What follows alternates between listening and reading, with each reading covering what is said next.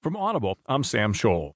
From the Washington Post World section, Andrew Roth writes, Russian election officials bar protest leader Navalny from two thousand eighteen presidential race.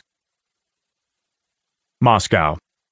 Election officials on Monday barred Russia's main opposition leader, Alexei Navalny, from challenging President Vladimir Putin in the two thousand eighteen election. The decision, a widely expected blow to the opposition, is likely to drive Navalny and his supporters onto the streets for protests over the March vote.